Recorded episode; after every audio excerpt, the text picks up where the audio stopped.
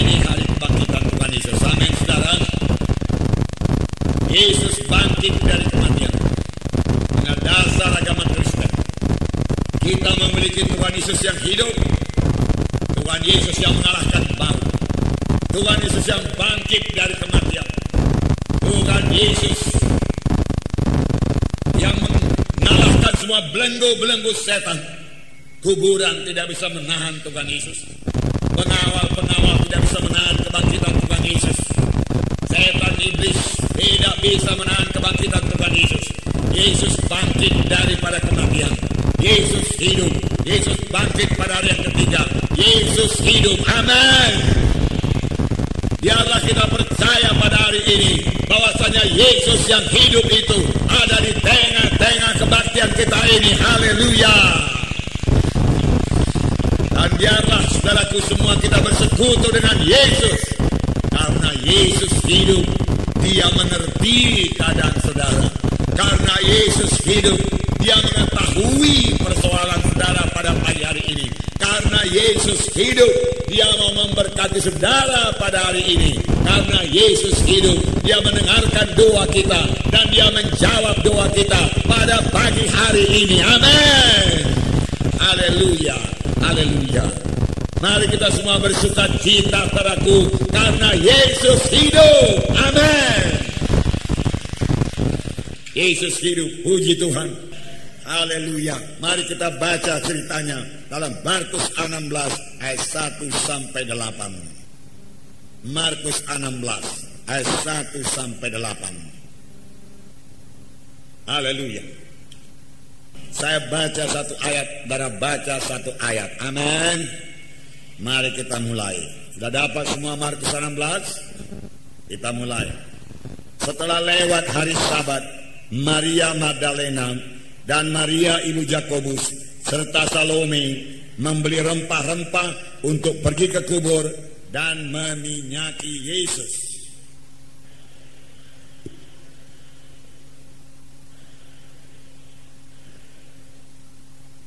Mereka berkata seorang kepada yang lain, siapa yang akan menggulingkan batu itu bagi kita dari pintu kubur?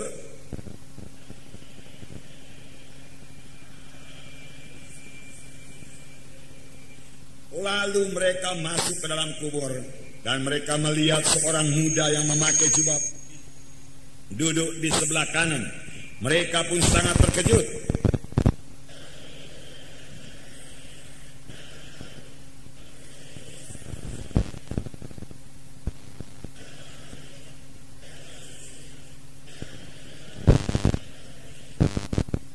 Tetapi sekarang katakanlah kepada murid-muridnya dan kepada Petrus, ia mendahului kamu ke Galilea. Di sana kamu akan menemui dia seperti yang sudah dikatakannya kepada kamu.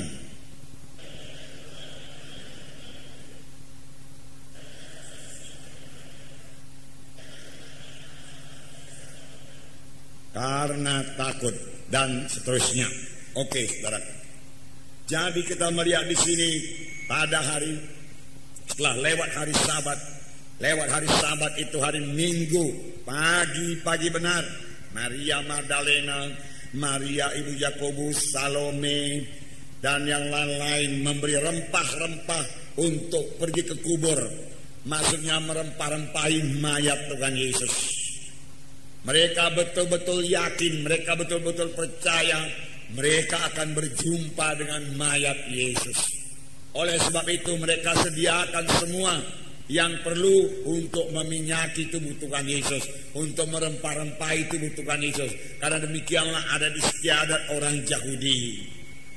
Dan dalam perjalanan mereka berbicara sama lain, bagaimanakah kita bisa masuk dalam kuburan itu? Karena kuburan itu dijaga oleh pengawal-pengawal dan kuburan itu disegel. Tentu kita tidak diizinkan masuk ke dalam kuburan tersebut. Saudara, kuburan orang Yahudi lain daripada kuburan kita. Kuburan kita biasa tanah digali 2 meter dalamnya, kemudian mayat ditaruh di dalam, kemudian ditutup dengan tanah. Tetapi kuburan orang Yahudi tidak demikian. Kuburan orang Yahudi adalah uh, gunung batu yang dipahat ke dalam. Dan kadang-kadang daraku begitu besarnya lubang yang dipahat itu sehingga orang bisa berjalan-jalan dalam kuburan itu. Itu sebabnya perlu ada batu yang besar untuk menutup pintu daripada kuburan tersebut. Itu sebabnya juga Maria Magdalena, Maria ibu ibu Jakobus, Salome dan yang lain-lain teraku berkata, siapa pula nanti menggulingkan batu itu? Kita tidak kuat mendorong batu yang besar itu. Karena setelah mayat dimasukkan dalam kuburan tersebut, maka batu yang besar, barangkali diameternya 3 meter sekarang, didorong lalu masuk ke dalam lubang yang sudah sediakan itu. Jeblek dia katakan demikian, tertutuplah pintu kubur itu. Nah, kalau wanita-wanita saja tentu tidak sanggup untuk mendorong batu yang besar itu. Oleh sebab itu, mereka menghadapi dua persoalan. Siapakah yang akan mendorong batu itu nanti bagi kita? Dan bagaimana pula pengawal-pengawal itu bisa memberikan kita masuk ke dalam untuk meminyaki mayat Tuhan Yesus. Nah, saudara yang kekasih dalam nama Yesus, mereka punya persoalan, mereka punya persoalan. Memang kepada anak-anak Tuhan, bahkan kepada kita sekarang ini, semua persoalan-persoalan kita tidak akan dapat diselesaikan kalau dalam pikiran kita, kalau dalam iman kita, Yesus tidak hidup. Mengapa mereka begitu berduka cita bagi kuburan? Maria Magdalena berduka cita, Maria hmm, Ibu Jakobus berduka cita, Salome berduka cita karena dalam pikiran mereka, dalam iman mereka, Yesus dalam kubur, Yesus mati. Dengan Yesus yang mati dalam iman kita, saudaraku, tidak ada sukacita. Kita tidak akan memiliki sukacita. Dengan iman kepada Yesus yang mati, yang tidak bisa menjawab doa, maka persoalan tetap persoalan, batu tetap batu tidak akan bisa digulingkan. Dengan Yesus yang mati dalam iman kita, maka kita tidak akan berani menghadapi pengawal-pengawal itu. Kita akan ketakutan terhadap pengawal-pengawal. Karena dalam iman Maria Magdalena, Maria ibu Yakobus ini, Yesus masih mati. Yesus itu mayatnya masih bisa ditemukan dan mereka bermaksud merempah-rempahi mayat Yesus. Tidak ada persoalan yang bisa diselesaikan dengan Yesus yang mati. Kita harus memiliki iman kepada Yesus yang hidup. Barulah persoalan bisa diselesaikan. Batu-batu terguling semua. Amin, saudara. Dengan Yesus yang hidup, pengawal-pengawal tidak bisa bertahan. Dengan Yesus yang hidup, saudaraku, batu-batu pasti terguling. Dengan Yesus yang hidup saudaraku, penyakit-penyakit disembuhkan. Amin. Dengan Yesus yang hidup dosa diampuni. Amin. Pada hari ini pegang dalam iman saudara, Yesus hidup. Saya kita mengetahui apa yang terjadi pada hari Jumat, hari kematian Tuhan Yesus. Tuhan Yesus digantung di kayu salib.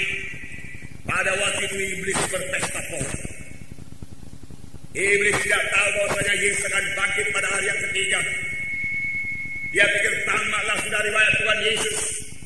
Kami akan menguasai bumi seluruhnya. Dosa manusia tidak akan bisa diampuni lagi. Karena Yesus yang menanggung dosa manusia sudah mati di kayu salib. Yesus mati dia katakan mereka pesta pora. Panjang malam mereka pesta pora, pesta pora, berteriak-teriak di sana sini. Satu pesta yang penuh dengan kenajisan dan lain sebagainya. Mereka berkata kita yang berkuasa di bumi sekarang. Kita akan membawa semua manusia ke neraka. Semua manusia tidak ada yang selamat lagi. Karena tidak lagi yang menebus dosa mereka. Demikian mereka berpesta pora pada hari Jumat.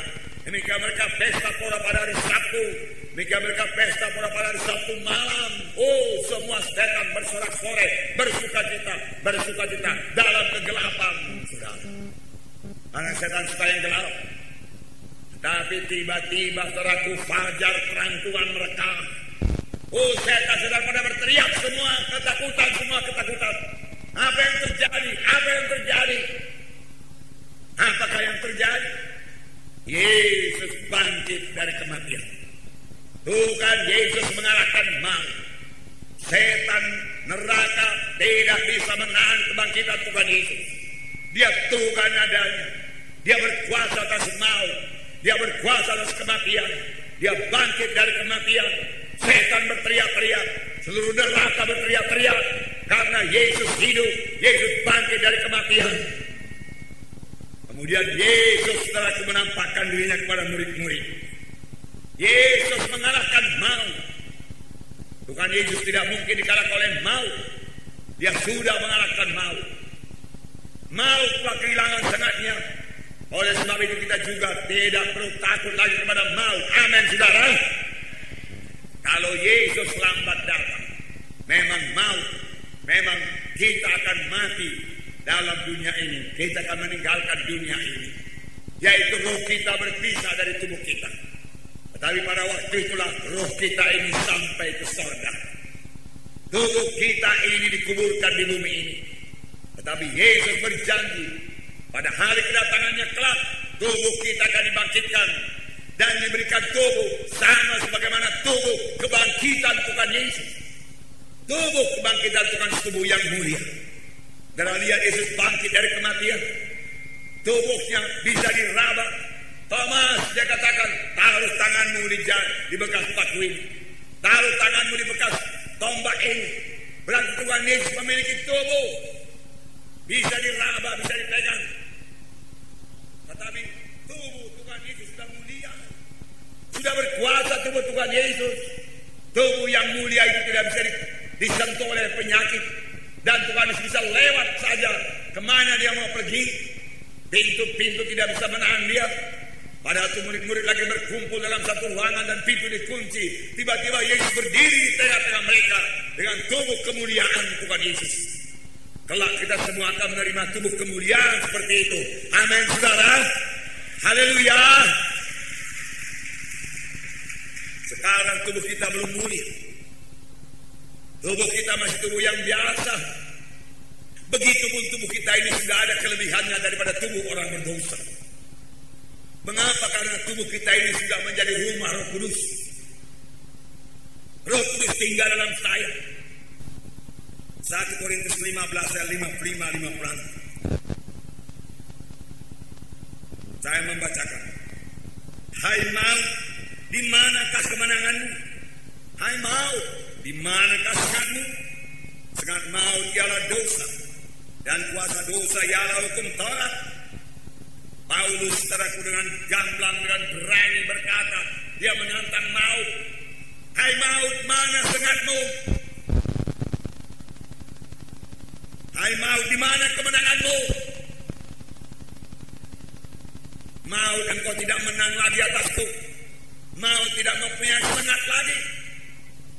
Apakah artinya maut tidak mempunyai sengat?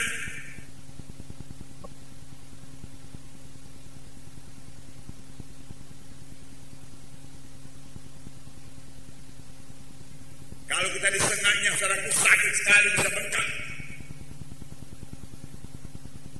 Tetapi tahun yang sudah dicabut sengatnya tidak membahayakan lagi. Anak-anak bisa memegang tahun itu dan bermain-main dengan tahun itu. Sekali saya berjalan-jalan ke desa, saya melihat seorang anak laki-laki bermain-main dengan lipan yang panjangnya kira-kira 10 cm. Dia pegang lipan itu, dia taruh di lehernya saudaraku. Udah saya pikir, wah hati-hati, nanti lipan itu menggigit kamu. Orang-orang berkata, tidak pak, itu giginya yang berbisa sudah dicabutnya itu. Sengaja sudah dicabut, nggak bahaya itu. Dia katakan, betul aja memang. Sengat daripada lipan itu telah dicabut. Lipan itu tidak membahayakan lagi, tidak menakutkan lagi. Demikian halnya maut, tidak punya sengat lagi. Bagi anak-anak Tuhan, maut tidak punya kuasa lagi bagi anak-anak Tuhan yang sudah lahir baru. Maut tidak berkuasa lagi membawa anak-anak Tuhan dalam hukuman yang kekal. Firman Tuhan memang berkata bahwasanya sudah ditentukan bagi manusia bahwa satu kali nanti dia mesti mati, kemudian datang hukuman. hukuman itulah sangat maut. Sekarang bagi anak-anak Tuhan, hukuman tidak ada lagi. Jadi apakah maut bagi anak-anak Tuhan? Apakah kematian bagi anak-anak Tuhan? Buku Mazmur berkata, alangkah indahnya kematian orang yang percaya itu. Kalau memang maut itu mengerikan, firman Tuhan tidak berkata, alangkah indahnya kematian orang percaya itu. Firman Tuhan tidak berkata, alangkah indahnya kematian orang dunia ini tidak. Alangkah indahnya kematian orang yang percaya kepada Tuhan. Mengapa? Karena kalau orang yang percaya kepada Tuhan meninggalkan dunia ini, dia bertemu dengan Tuhan Yesus. Kalau Yesus belum datang kedua kali, maka kematian adalah satu-satunya jalan untuk bertemu dengan Tuhan Yesus. Lain jalan tidak ada. Dan itu sama sekali tidak menakutkan untuk bertemu dengan Tuhan Yesus. Dan kita mengetahui hal ini dialami oleh Kristen-Kristen pertama. Dialami oleh Stefanus. Waktu dia dilempari dengan batu. Apakah kata Stefanus aku lihat langit terbuka dan anak Allah di sebelah kanan Allah Bapa di sorga. Orang-orang jauh imam-imam berteriak menutup telinganya. Lalu melempari Stefanus dengan lebih kuat lagi. Tetapi Stefanus berdoa, Bapa ampunilah mereka karena mereka tidak tahu apa yang diperbuatnya. Mau tidak menakutkan lagi kepada Stefanus. Dia tahu dia akan segera ke sorga bersama-sama dengan Yesus. Saudara kasih kematian badan tidak menakutkan lagi kalau rohani kita sudah hidup. Benar-benar kalau rohani kita sudah hidup. Sama sebagaimana Yesus hidup. Sehingga kematian tidak menakutkan kita lagi. Sehingga sangat maut tidak berkuasa atas kita. Benarkah kita ke sorga kalau kita meninggalkan dunia ini? Pada hari ini, saudaraku jangan ada seorang pun yang bimbang akan keselamatan jiwanya. Pada hari ini, saudaraku jangan seorang pun bimbang. Apakah dia akan ke sorga atau ke neraka kalau dia meninggalkan dunia ini? Pada hari ini cabut sangat maut daripada saudara. Pastikanlah saudaraku dalam 1 Korintus 15 ini juga ayat 22 dikatakan. Ayat 22. Ada dua golongan manusia. 1 Korintus 15 ayat 22. Karena sama seperti semua orang mati dalam persekutuan dengan Adam. Demikian pula semua orang akan hidupkan kembali dalam persekutuan dengan Kristus. Dua golongan manusia di dunia ini. Satu golongan manusia yang masih hidup dalam dosa, yaitu keturunan Adam yang belum ditebus. Dan firman Tuhan di sini berkata, dalam Adam semua orang mati, mati kekal, tidak memiliki kehidupan. Bahkan kepada sidang Efesus, Paulus menulis surat, kamu dahulu mati, Sebelum kamu menerima sebagai Tuhan dan Juru Selamatmu, kamu dahulu mati oleh sebab segala kesalahan dan dosamu. Kamu dahulu mati, dia katakan mati oleh segala kesalahan dan dosamu. Tetapi dengan anugerah itu kami selamat kalau sebab iman. Itu bukan hasil usahamu tapi karunia Allah. Jangan seorang pun memegahkan diri. Jadi golongan yang pertama yaitu orang-orang yang mati rohani. Di dalam adab belum pernah ditebus. Belum menerima sebagai Tuhan dan Selamatnya. Belum memiliki Yesus dalam hatinya walau dia sudah ke gereja. Ini yang dikatakan mati rohani. Dia masih hidup dalam dunia ini. Dia masih bekerja dalam dunia. Jadi dia menyumbang, mengasihi orang miskin, tetapi rohaninya belum hidup karena dia belum memiliki Yesus dalam hatinya. Boleh jadi dia terpelajar, boleh jadi dia berkuasa, punya kedudukan dalam dunia ini, dia kaya dalam dunia ini, bisa saja. Tetapi sepanjang dia belum lahir baru, belum memiliki Yesus dalam hatinya, keadaannya masih mati rohani. Nah kalau mati rohani ini diikuti oleh mati badani, maka dia masuk dalam hukumannya kekal atau mati yang kekal, yaitu neraka yang kekal. Dan bagian yang kedua dikatakan di dalam Kristus semua dihidupkan Golongan yang kedua, demikian pula semua orang akan dihidupkan kembali dalam persekutuan dengan Yesus. Saudaraku, keselamatan kita tergantung daripada persekutuan kita dengan Yesus. Hidup kita, hidup rohani kita tergantung pada hubungan pribadi kita dengan Yesus. Masing-masing pribadi harus memiliki Yesus dalam hatinya supaya dia hidup secara rohani. Itu yang dikatakan lahir baru. Dan kalau orang yang sudah lahir baru ini meninggalkan dunia ini mati, maka sengat maut tidak berkuasa atasnya. Dia bisa berkata sama sebagaimana Paulus berkata, Hai maut, di mana sengatmu? Dan kematian tidak menakutkan lagi. Sebab kematian hanya membawa dia berjumpa dengan Yesus. Masuk dalam hidup dia kekal selama-lamanya. Saudaraku, pastikanlah pada hari ini. Firman Tuhan berkata, Barang siapa yang memiliki Yesus, dia memiliki hidup yang kekal.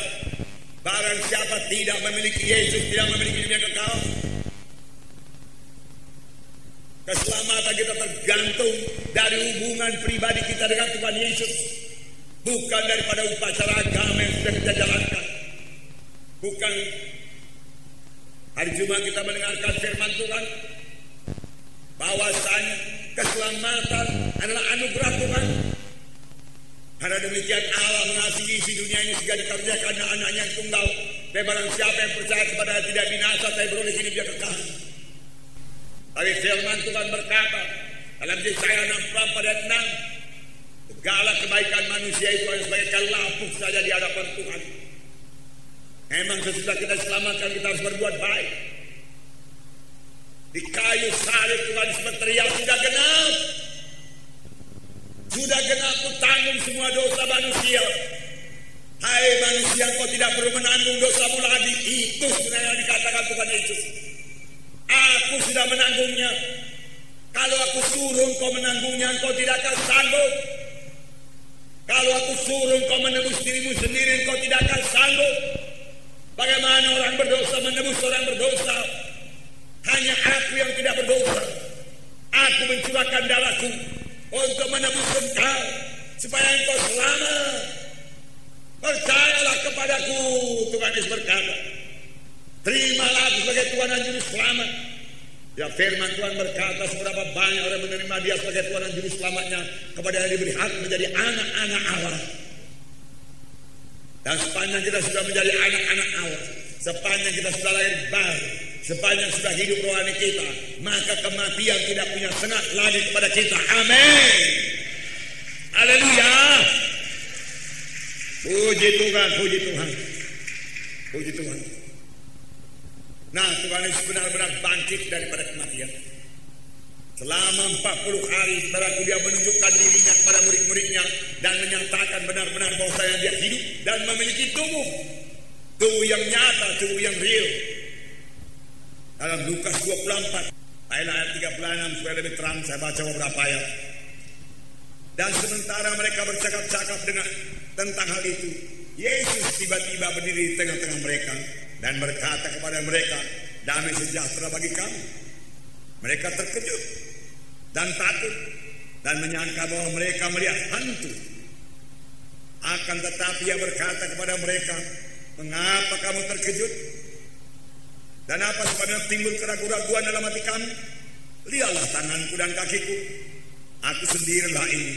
Rabalah aku dan lihatlah karena hantu tidak ada daging dan tulangnya.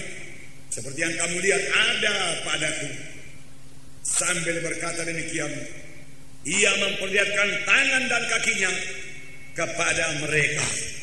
Lihatlah, Yesus berkata, mengapa kamu terkejut? Apa sebabnya kamu ragu-ragu? Tuhan Yesus berkata, lihatlah tanganku, lihatlah kakiku, datanglah kemari, peganglah tangan, peganglah kakiku. Hantu tidak punya daging, dia katakan. Aku punya tubuh.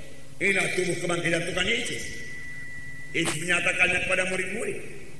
Sayang pada waktu itu Thomas tidak ada. Dan murid-murid kemudian menceritakannya kepada Thomas. Murid-murid berkata kepada Thomas, kami sudah melihat Tuhan. Lalu Thomas berkata, kalau aku belum memegang tangannya dan menaruh jari-jariku di bekas paku itu dan menaruh tanganku di bekas leming itu, aku tidak akan percaya. Tuhan Yesus mendengar semua omongan apa yang diucapkan oleh Thomas ini. Oleh sebabnya, oleh sebab itu dikatakan ada iman Thomas, yaitu iman yang hanya bersandar kepada perasaan, iman yang bersandar kepada penglihatan. Tetapi Tuhan penuh rahmat dan penuh cinta. Tuhan menunjukkan dirinya kepada Thomas. Dalam Yohanes 20 ayat 27, saya bacakan kepada saudara. Yohanes 20 ayat 24 mulai, saya bacakan kepada saudara. Yohanes 20 ayat 24 mulai. Tetapi Thomas, seorang dari kedua belas murid itu yang disebut Didimus, tidak ada bersama-sama mereka ketika Yesus datang ke situ. Maka kata murid-murid yang lain itu kepadanya, kami telah melihat Tuhan.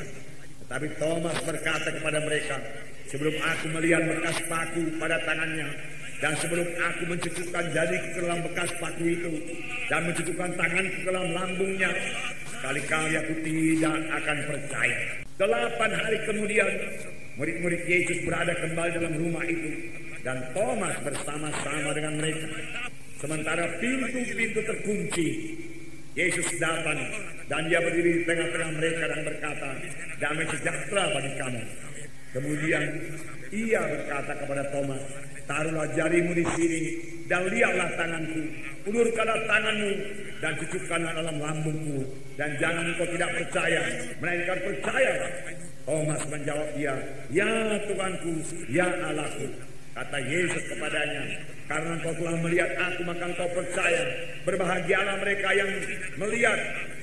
Ya, berbahagialah mereka yang tidak melihat, namun percaya. Berbahagialah mereka yang tidak melihat, namun percaya. Tuhan berkata, karena engkau melihat aku, maka engkau percaya.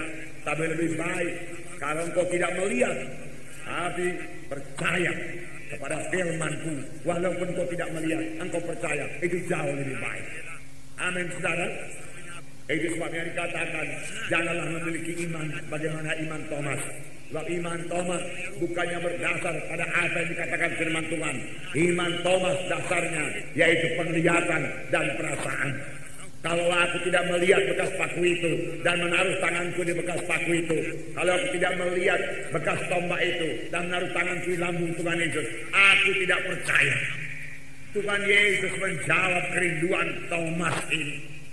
Delapan hari kemudian waktu mereka berkumpul dalam satu ruangan dan firman Tuhan berkata, pintu dikunci. Yesus tiba-tiba berada dalam ruangan dan Tuhan Yesus berkata, Thomas, dia katakan, taruhlah jarimu di sini dan lihatlah tanganku, ulurkanlah tanganmu dan cucukkan dalam lambungku.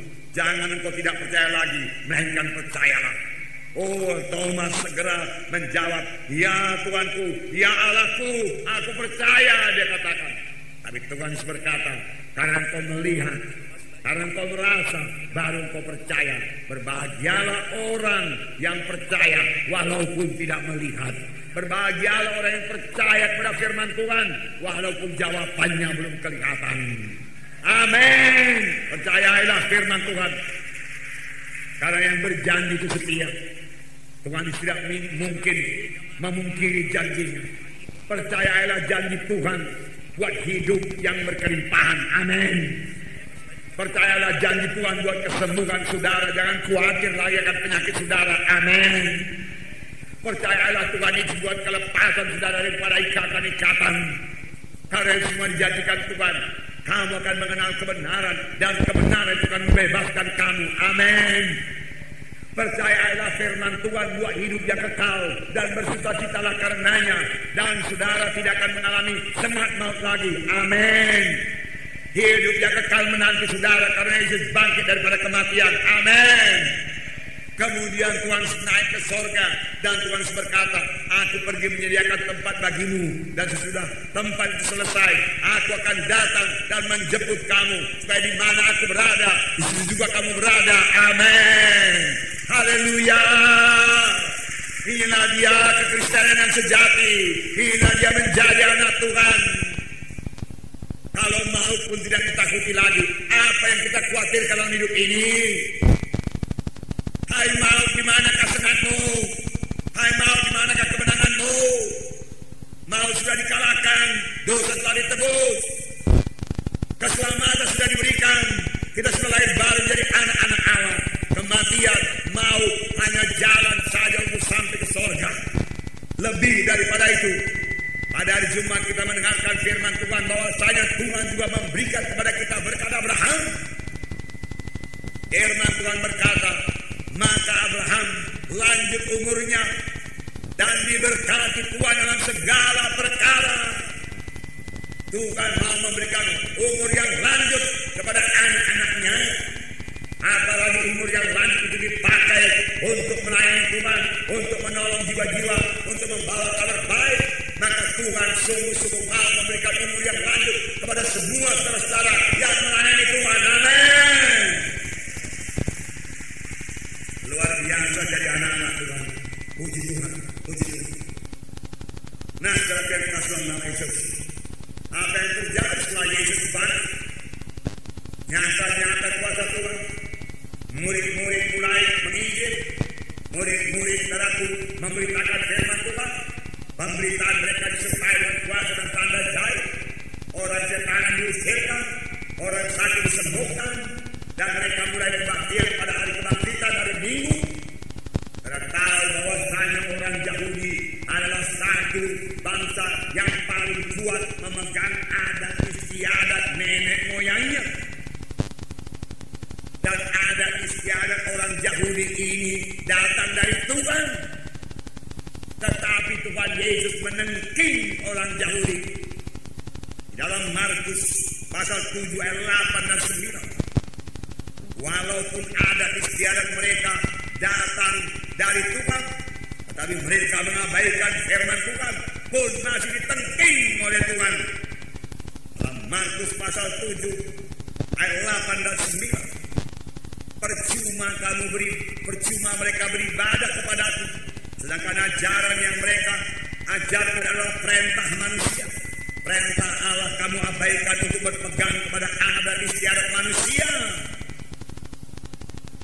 Ayat 9. Yesus berkata pula kepada mereka, sungguh pandai kamu mengesampingkan perintah Allah supaya kamu dapat memelihara adat istiadatmu sendiri. Adat istiadat orang Yahudi datang daripada Tuhan. Adat apakah itu? Adat membasuhkan tangan, ada bersenggolan teraku dengan orang sakit kusta, dicucilah tujuh kali dan lain sebagainya. Sudah, mereka tidak boleh bersenggolan teraku dengan orang yang najis. Itu ada di tiada orang Yahudi. Tapi itu ditengking oleh Tuhan. Kamu meniadakan firman Tuhan. Karena kamu mengajarkan perintah manusia. Perintah Allah kamu abaikan. Karena kamu berpegang pada adat istiadat manusia. Sungguh pandai kamu mengesampingkan firman Tuhan supaya kamu dapat memelihara adat istiadatmu Tuhan berkata. Bahkan kematian dari sahabat merupakan perintah Tuhan. Tetapi setelah kebangkitan Tuhan Yesus, bangsa Yahudi yang begitu keras memegang adat istiadatnya dan memegang hari sabat, sehingga pada waktu itu siapa yang melanggar hari sabat bisa dibunuh menurut hukum Taurat. Tapi karena mereka merasakan kuasa kebangkitan Tuhan Yesus dan mengalami kuasa Tuhan dalam hidupnya dan mengetahui bahwasanya Yesus bangkit pada hari Minggu, maka mereka meroma hari kebaktiannya, yaitu orang-orang Yahudi yang percaya. Mereka mulai kebaktian pada hari Minggu dan meninggalkan hari Sabat. Mulai saat itu sampai sekarang ini, sampai seterusnya, sampai Yesus datang. Amin. Mereka mulai beribadah pada hari Minggu yaitu hari pertama. Dari hari ketujuh mereka pindah kepada hari yang pertama. Haleluya. Mereka percaya Yesus ini. Nah saudara mengetahui tiap-tiap kali sedang pertama berkumpul. Baca dalam kisah Rasul bahwasanya kuasa Tuhan hadir. Mengapa kuasa Tuhan hadir? Karena mereka percaya tiap kali mereka berkumpul, mereka pasti bertemu dengan Yesus yang hidup. Adakah ini iman kita dari rumah waktu kita berangkat ke gereja? Haleluya Tuhan hari ini aku datang ke rumahmu. Aku akan menyembah engkau Tuhan dan bersyukur kepada hiduplah engkau Tuhan Yesus. Engkau telah memberkati sepanjang minggu ini menyertai sepanjang minggu ini. Aku rasakan pertolonganmu sepanjang minggu ini karena engkau hidup. Hiduplah engkau Tuhan. Aku datang ke rumahmu dengan sukacita. Sukacita karena Yesus hidup. Tidak boleh bayangkan bagaimana Maria Magdalena, Maria Ibu Jakobus, Salome, dan ibu yang lain berangkat ke kubur. Adakah mereka bersukacita sebagaimana anak-anak celebration ini berangkat ke kubur menari-nari? Bersukacita? Tidak. Mereka bawa rempah-rempah, mereka bawa minyak dengan muka yang murung. Karena iman mereka, kepercayaan mereka, mereka akan berjumpa dengan mayat Yesus. Mereka akan berjumpa dengan Yesus yang mati.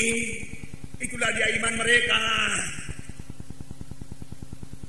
Lalu mereka murung dan penuh dengan keberatan, penuh dengan persoalan. Siapakah nanti menggulingkan batu itu? Aduh, nggak ada kekuatan kita. Dan pengawal-pengawal telah menyegel kuburan itu. Sehingga siapa yang membuka segel Kerajaan Romawi bisa dibunuh, nanti kita juga dibunuh. Bagaimana ini? Pengawal-pengawal begitu banyak berjaga di muka kubur. Ah, susah. Keberatan, kesusahan, stres, frustrasi. Putus asa. Keberatan. Karena imannya, karena dalam pikirannya, dia akan bertemu dengan mayat Yesus. Dia tidak punya iman, Yesus sudah bangkit. Walaupun Tuhan Yesus berkata pada hari ketiga, aku bangkit. Mereka lupa firman Tuhan. Mereka dikuasai oleh kesedihan. Mereka ditekan oleh setan. Banyak orang demikian. Banyak gereja demikian. Mereka berangkat ke gereja hanya untuk upacara saja. Bukan untuk bertemu dengan Yesus yang hidup. Untuk menyerahkan semua keberatannya pada Yesus. Untuk menyerahkan semua persoalannya pada Yesus. Untuk mohon pertolongan Tuhan untuk minta kesegaran daripada Tuhan, kekuatan daripada Tuhan, berkat daripada Tuhan. Untuk meminta kepenuhan roh kudus daripada Tuhan. Tidak demikian. Karena berpikir, maka mereka tidak memikirkan di manakah Yesus, hidupkah Yesus apa tidak. Mereka tidak begitu peduli itu. Pokoknya ikuti upacara agama sudah. Jadi kematian mereka hanya merupakan upacara saja, upacara saja. Oleh sebab itu dalam tiap-tiap kematian Biarlah kita datang untuk bertemu dengan Yesus yang hidup. Amin, saudaraku. Karena tiap kali kita bertemu dengan Yesus yang hidup, kita mesti disegarkan, kita dikuatkan, kita bersuka cita. Kita bertemu dengan Yesus yang hidup, kita dibebaskan daripada ikatan-ikatan. Kita bertemu dengan Yesus yang hidup. Yesus mengajari kita banyak perkara. Kita mendengar suara Yesus berkata-kata kepada kita. Oh punya iman. Yesus hidup. Amin saudara. Yesus hidup. Amin. Yesus hidup bicara kepada saudara pada saat ini. Haleluya. Haleluya.